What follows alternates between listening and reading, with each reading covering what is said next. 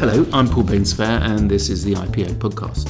Uh, each week, I talk to people in and around the world of advertising, and today I'm going to be talking to Tom Knox, the new IPA president.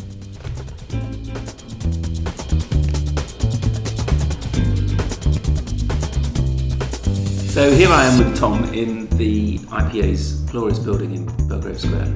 Um, Tom, hello. Hi, Paul. So um, you're the new president of the IPA. Well done, congratulations. Thank you very much. I, I thought it'd be interesting for people to hear a little bit more about you, you the man, and your background. So, I mean, the first question is, how did you get into advertising? Uh, well, I, I'm conscious that I'm following Lord Dobbs, so I feel very, uh, very humbled by that, and it's uh, my story is less interesting than his. Um, but he, I remember he talked about uh, a series of cock-ups, and um, I suppose mine is similarly not a direct route into advertising. So I grew up um, thinking that what I ought to do is be a lawyer because my father was a barrister, and um, and and subsequently a, a high court judge, and I was very keen on pleasing him. And I didn't really know what I wanted to do, and I left uh, university in 1986, and I'd read English, and uh, I went to law school. Um, so you do the CPE, which is a sort of crammer law degree into. Oh yeah, my, my son's just been through the same thing. Right. So I was at City University here in London, and um, it. I bought all the books. I was ready to go. Um, this was in the autumn after I'd, I'd graduated, and I can remember vividly sitting day two, sitting in the contract lecture, and Teddy Byrne, who was a law professor from Christchurch, Oxford, was giving this lecture, and I was feeling quite bored and not very engaged, and I looked around the room at these assorted, very brainy but slightly um, dull people. I thought, uh, rather arrogantly, and uh, I just thought I don't want to spend my life hanging out with these people, and um, and I did have an inkling of what I wanted to do, which I'll come on to in a second. Uh, so I knew that if I could get out of the course straight away, I could get my all the fees back and I could sell the books. And so I went and and um, said to my dad, "Look, I don't think this is for me." And he was, as he always is, was very kind and understanding, and uh, said, "Well, you must do what, what you want to do." And um, what I wanted to do was inspired by the fact that I, I was great friends at university with um, uh, a girl who was called Jenny Abbott, and uh, it just so happened that she, she was the daughter of this chap who worked in advertising.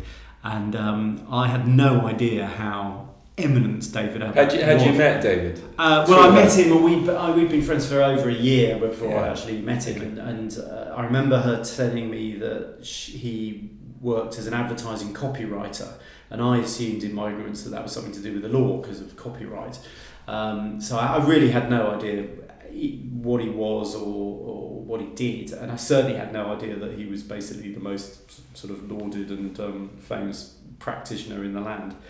Um, so I did get to meet him, and that inevitably made quite an impression on a, on a young on a young lad. And I thought, well, this all looks rather nice. He's got this know wonderful home and uh, beautiful cars, and uh, uh, has a really really interesting job. So I had this idea that advertising was what I wanted to do, and I knew that I'd missed the milk round because I hadn't, you know, I'd gone into law, and I knew that I'd get asked if, when I was trying to get jobs in advertising. Well, you know, why did you want to be a lawyer? So I, I got this. I was terribly pleased with myself with this formulation that I came up with, which was that law was all about trying to make words and language and sentences mean one specific thing and being very um, condensing and concise about the Mm. use of language, and that uh, advertising and marketing and persuasion was entirely the opposite, where you want to explode meaning out of a very um, you know, 30 seconds needs to mean lots and lots of things,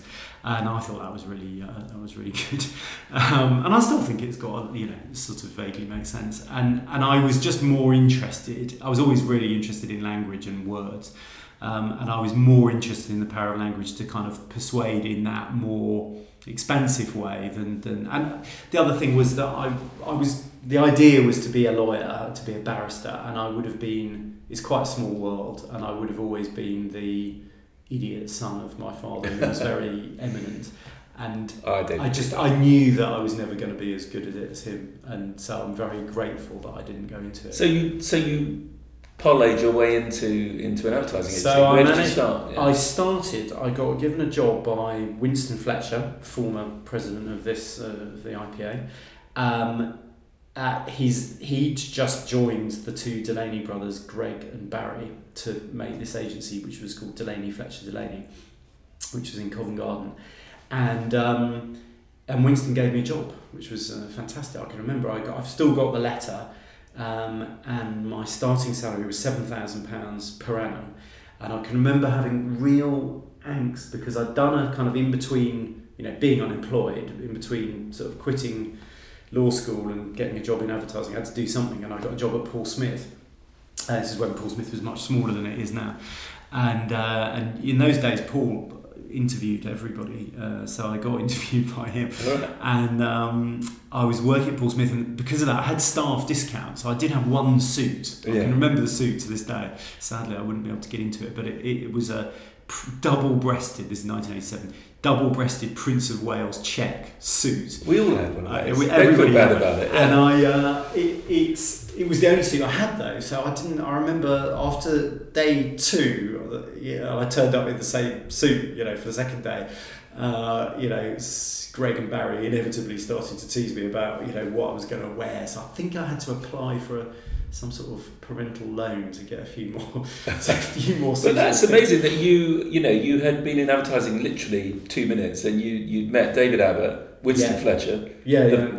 some of the Delaney's, if not all of them. Yes. They must have made quite an impression on you. Yeah, it was. It, I I was incredibly lucky, and um, it did make a huge impression on me. And, and I I think what was great, particularly Winston, I was really the first account person that they hired, and I went to all these meetings with him, and he immediately gave me lots and lots of responsibility and um, would kind of just introduce me to clients as basically you know he's running your business kind of thing which was uh, just ridiculous really. But I so I learned entirely on the job and I can remember various meetings where we came out afterwards where he would kind of very gently upbraid me for the various very stupid things that I'd said um, but it was a very um, quick and very kind of universal training because Winston would just talk about big issues and um, strategic issues right away. So I kind of learned the practical stuff by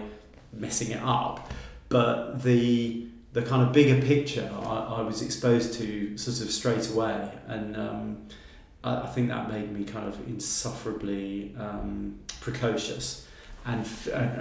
and um, but it was it was a great way to, to learn. Um, it was Yeah, I can fun. imagine. And that, um, I don't know if it happened exactly in this sequence, but I know you worked for the London office of Chiat Day Yeah. um, afterwards. Yeah. Um, So uh, uh, tell us a little bit about that because that, that it seemed to me, looking at it from afar, um, obviously the long shadow of, of the Los Angeles office mm. um, may have obliterated anything you were doing in London. I don't know, but it never seemed to really.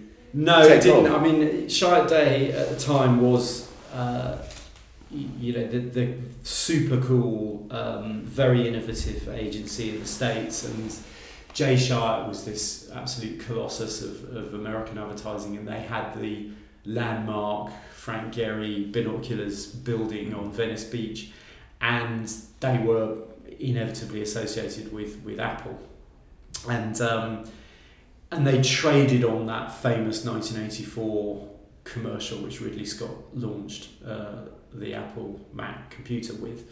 Although legend has it that Ridley Scott didn't know what the commercial was actually for, he was just working out a few ideas for Blade Runner.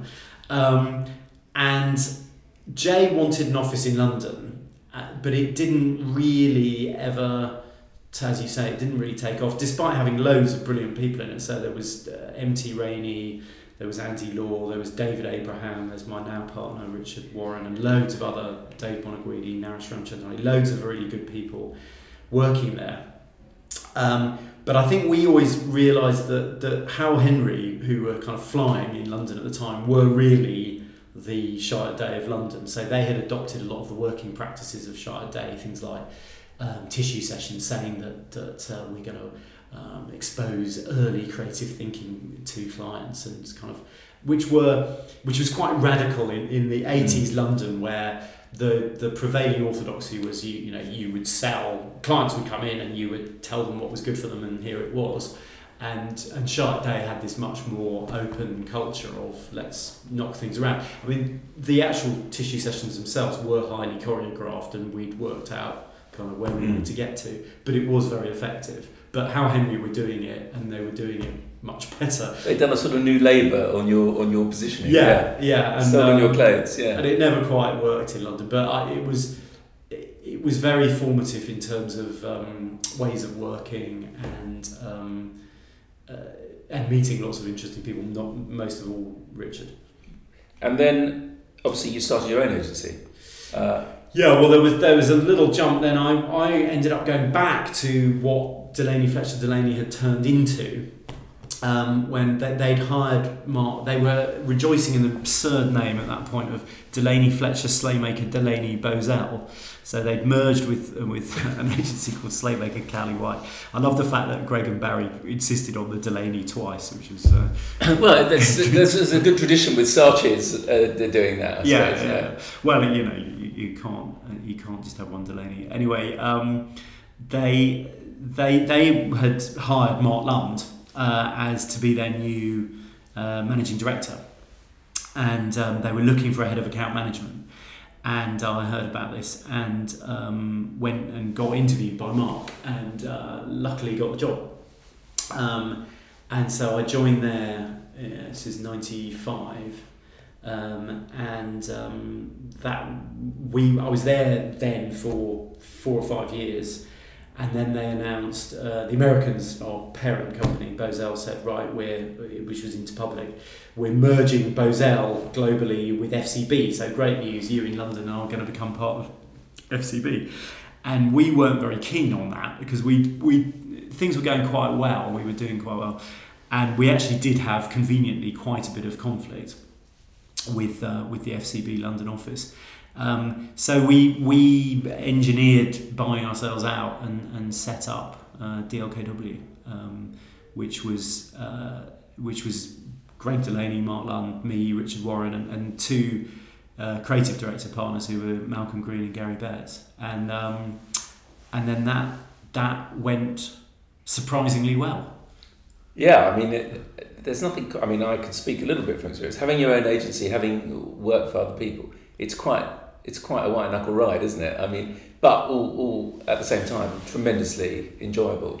Yeah, I mean, I, I completely underestimated the, the change that it would make. I mean, I uh, I can remember really vividly having a kind of moment of awakening, realizing that how important clients were, uh, and that we didn't have anything other than our clients if we wanted to be in business. Because we did start with a couple of clients that were that came with us, which most of which we then lost.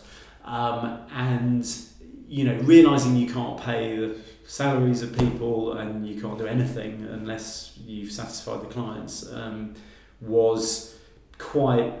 Uh, I mean, it seems like an obvious thing to say, but it, it I hadn't really fully digested it because I'd always been an employee, and mm. it just well, stuff stuff happens. Um, so I it was it was brilliant fun. I mean, the, the main thing I'm sure this is your what everybody says, but if you do set up your own thing, whatever it's an advertising agency or I don't know a shoe shop, you've got to um, you've got to like and respect and trust the people you do it with. And um, uh, I was very lucky in my partners who were all a very good and b very uh, very nice. Um, and we, I think the chemistry between the the, the six of us um, was instrumental in it being uh, a success. And, in, and of course, the, not all of you, but some of you are still together, aren't you, in your current incarnation? Yeah, yeah. So the, the of the DLKW, the only, only two left still in the D agency are me and Richard Warren.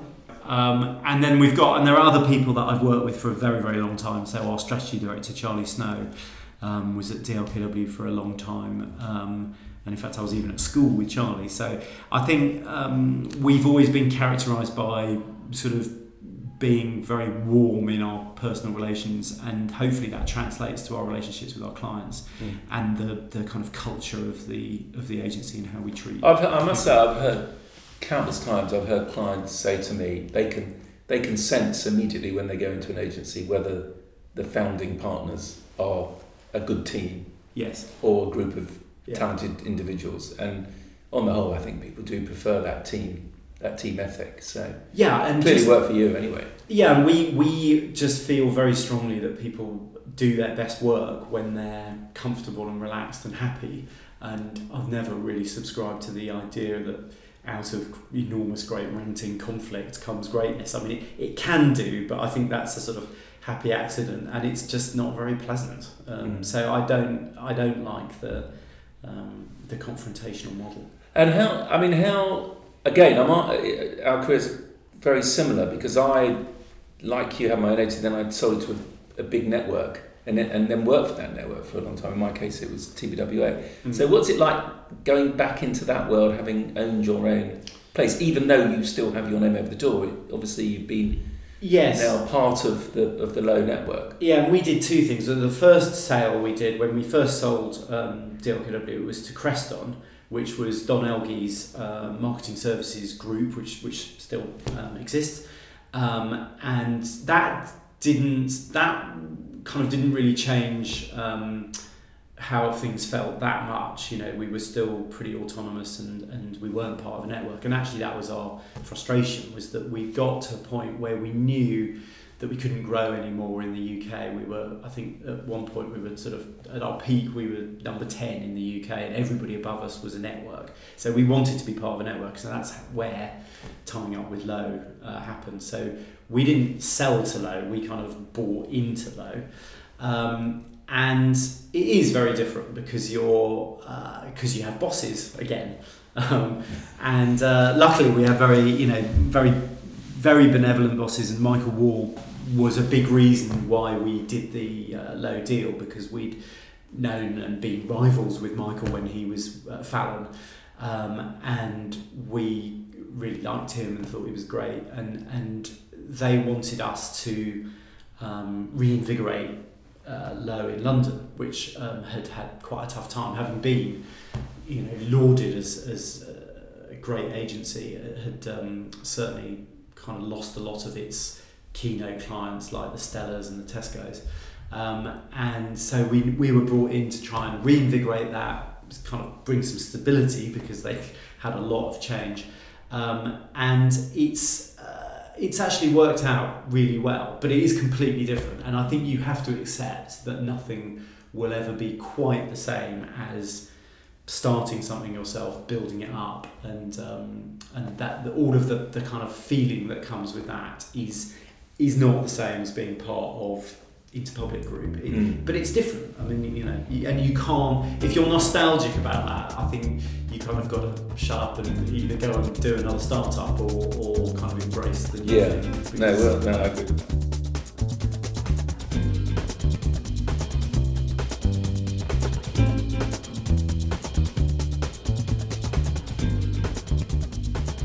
So, um, can we talk about the IPA now? You're the president. I yes, I You, am. you're you're very um, well well covered and, and very well received. Inaugural um, uh, speech was was very recently. It's it's kind of captioned here for good, advertising here for good. Can you can you give me a sort of little précis of what what drove you to that agenda and, and why you think it's time for us to be thinking in, in those terms? Yeah, so I think the, the, the backstory, which I didn't have time to, to explain in the speech, was um, I suppose the influence of David Abbott and um, why I um, have stayed in advertising for as long as I have is this belief that um, advertising actually can be a force for good, both um, economically, which IPA has obviously spent a lot of time making the, the case for the economic contribution of advertising, but I think also um, it's good for consumers, it's good for society as a whole, and, and can be very good for the people who work in it. And I thought that there were um, two things that were kind of leading to a, a groundswell of opinion, and I've been pleased to see lots of people piling in on the back of my agenda, kind of going, yes, we, we, we believe this. Um, I think there is this groundswell that says that um, brands and companies need to uh, think about how they behave because people make choices uh, on the basis of, of brands' values as well as their functional benefits. Um, and also, when you look at how people make their decisions about where they want to work and what kind of industry they want to work in, they are idealistic and they're driven by values. So I thought if you kind of put those two things together, um, the advertising industry as a whole needs to talk more about how it's a force for good because that will um, give us more influence in a positive way with our clients and um, our ability to influence their agenda and to do more powerful communications for them. And, but it will also make the whole industry more attractive to the next generation of, of millennials and post millennials who, um, as I say, are values driven. So that was kind of where it came from. And then they got the snappy headline, it was kindly given to me by Sarah Golding. Um, and, you know, it's saying that if we are here for good, then we will um, have a, uh, a long term future as an industry. Brilliant. And I, I must say, as I mentioned just now, the, the very positive nature of the feedback has, has been tremendously encouraging for all of us here. Um, and I think in the wake of, um, we've just seen a very surprising, I think, given the, polls result in the general election. Um, there's also this whole job I think we need to do on, on a lot of politicians who still seem to want to reach for the regulate advertising, it's advertising's fault, when there are issues in society that maybe they feel uncomfortable about. So I think anything we can do to help them see the good work that we do, that that can only be a good thing. Would you agree with that? Uh, yeah, and I think clearly self-regulation um, has worked and has been shown to work. But I think if we can be more on the front foot about uh, advertising's positive contribution, one of the things that um, I always think is a bit frustrating is that people talk about government advertising as if it's done by the government and doesn't involve the advertising industry. And when you look at it, there's a huge amount of work that the advertising industry does that's around positive behaviour change, um, things like this girl can, uh, you know, drink driving, the, the way in which attitudes to drink driving have been changed over many years by really consistent advertising, road safety, stroke awareness, you know, um, change for life you name it, there's loads and loads of work that was done by advertising agencies, members of the IPA, um, on behalf of government, which have made a really positive contribution to society as a whole. Um, so I think getting on the front foot about that has got to be a, a good thing. And you've got a few um, ideas already, haven't you, that you want to implement? The one that I, I think there was a sharp intake of breath around uh, the, the, the hotel um, when you said you were going to have with campaign a league table showing how well agencies were doing on diversity. That that that could be quite interesting reading. Yeah, and I think another thing about advertising is it's quite often seen. You know, we have these sort of madmen cliches, and we're seen as a very reactionary, not very progressive employer, and it's it's actually not true. We are. Um, whilst the representation of women and um, and you know ethnic diversity isn't where we want it to be. It's actually an awful lot better than many other um, similar industries or professions. And um, you know, the, the cliche that all advertising people are terribly right wing and selfish is just not true. Um, and I think we, uh, being more open and transparent about how we're doing, will uh, cast us in a better light, but also obviously it will have an element of uh, encouraging people. And I, I like the league table idea because uh, I'm sure uh, Rory Sutherland would tell you that the behavioural economics of it would suggest that no one wants to be at the bottom of that league table and we all want to be at the top of it. So I think it will hopefully drive behaviour change. It's not necessarily that's not the, the, the motivation is to to show people how we're doing and, and, and encourage people to do to do better. And I think we have got challenges in, in both gender equality and, and diversity. So um, you can only answer this one way, given that you're talking to me. Are you looking forward to the next two years of getting your teeth stuck into your new job as the president? It, completely, yeah. All, all the ex-presidents told me it was uh, incredibly good fun, and once you got the the horror of the uh, of the inaugural speech over with, which I'm happy to say I now have, um, which was uh, very, very um, stressful.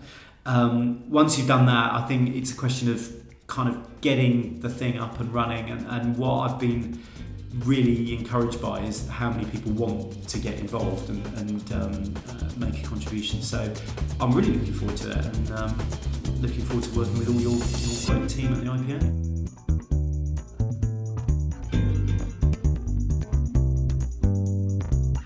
We're getting towards the end of our allotted time.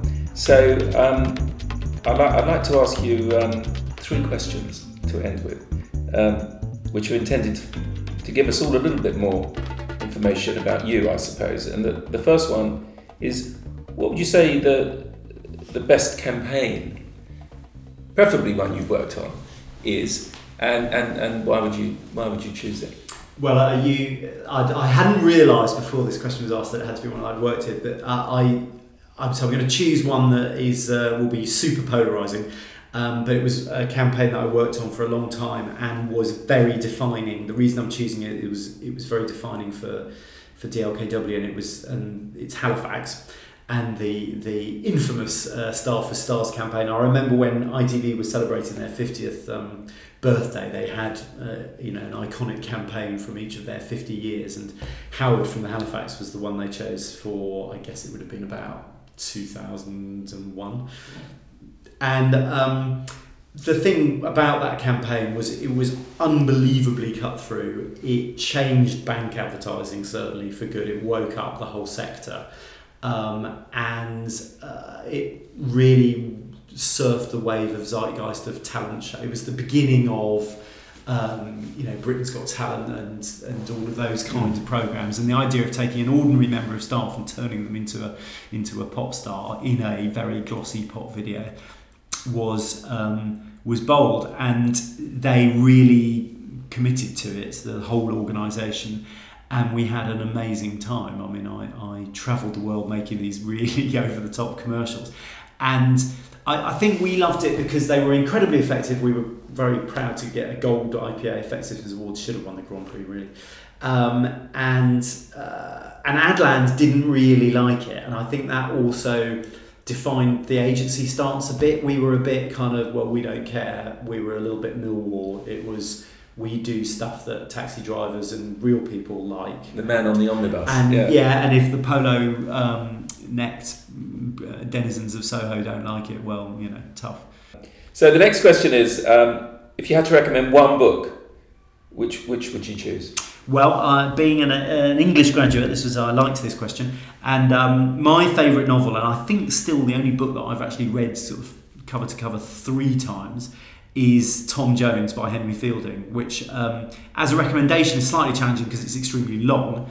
Um, it has some kind of argument to being the first novel in the English. I mean, proper novels, and it's um, an absolute rollicking tale of. Have you read it? I've seen the film. Oh, I've seen the film. You know what happens. Yeah. Well, you should read the book. It's. I mean, it, it's. It's just got everything, including a happy ending, and um, I don't think that's giving anything away much and it's uh, it's a wonderfully English and generous book, you know, and and it's uh, it, it just makes you laugh practically on every page. I will I will read it. That's a great recommendation. And then the last question is, who's your hero? Who's your hero, dead or alive? Who who would you single out? Well, my hero is sadly dead. Very recently died, um, and it is David Abbott um, for a few reasons. Uh, first of all, he was an absolute advertising genius. Uh, he was. It was a bit like that joke about um, Paul McCartney being the best drummer. You know, Ringo not being the best drummer in the world, not even in the Beatles. I mean, Paul, David was a brilliant account man, a brilliant planner, and a brilliant copywriter. So he could kind of do it all on his own, which is very unusual. Um, he wrote lots of great ads. Um, he built a wonderful agency that um, stood for doing things in the right way, and and he was an incredibly charismatic person who was always very very kind, certainly to me, um, and very encouraging. And um, uh, I, I miss him, and uh, I would not have gone into advertising if it wasn't for him. So um, He he's, uh, my, he's my advertising hero. he he uh, he reminds me of that. I can't remember who said this, but someone said of someone, he's not the best at what he does. He's the only one that does what he does. You know, and he was sort of in that category, wasn't he? Yeah, the degree to which he was better than everybody else was exponential. So it's a bit like Messi at the moment. He was just on another planet. I had um, I had the great pleasure of working with Paul Arden for many years, who started out. I can't remember were they Benson's or where where did um, David Abbott start? Uh, I it doesn't really matter, know. but they were in the same agency, and, it, and they were obviously this was many years ago. Um, and Paul never really forgave David because in those days, copywriters and art directors didn't work together. The copywriters all wore suits and had nice offices Mm. and secretaries, and the art directors were effectively in the studio, and they would the, the ideas would be passed down to them Mm. to finish up. And Paul was one of the you know scribblers in the in the studio, so he never could quite come to terms with that when he became Right. Yeah. famous, if you like. Well, look, Tom, it's been fantastic talking to you. Great to hear about your agenda and a little bit more about about you. Um, good luck with it, and I'm going to enjoy um, making it come alive with you. It's been a pleasure. Thank you. Well, I hope you enjoyed my chat with Tom Knox. Next week, I'm going to be talking to James Murphy, who is one of the founding partners of Adam and Eve DDB and has recently been announced as the new chairman of the Advertising Association. This has been Paul Bainsfair, and this has been the IPA podcast.